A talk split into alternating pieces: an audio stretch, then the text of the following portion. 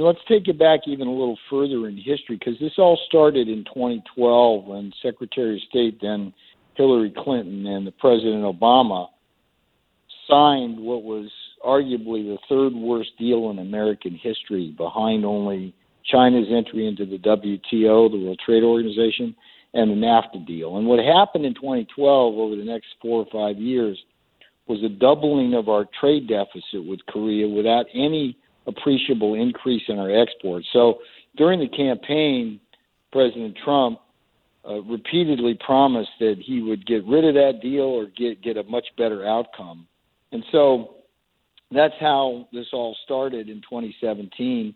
Directed uh, Ambassador Robert Lighthizer, the U- United States Trade Representative, to go at it and get it done. And so what we have now uh, is a historic achievement. It's one of the first trade deals ever successfully renegotiated. Uh, here's the top line. Um, light trucks, men and women in this country making light trucks now, which is a big money maker for the auto companies.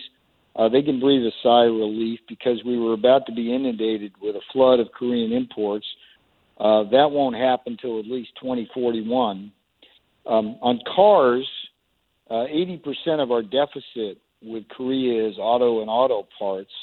And what we've done in the agreement is two things. One is we've lifted the amount of cars we can sell them under certain favorable conditions. Uh, and secondly, and importantly, uh, we've relu- reduced a lot of these trade barriers, these non tariff barriers that Korea and other countries put in place basically to deter entry of our vehicles. So the auto workers in Detroit and elsewhere in America uh, will be able to build and sell more cars to the Koreans.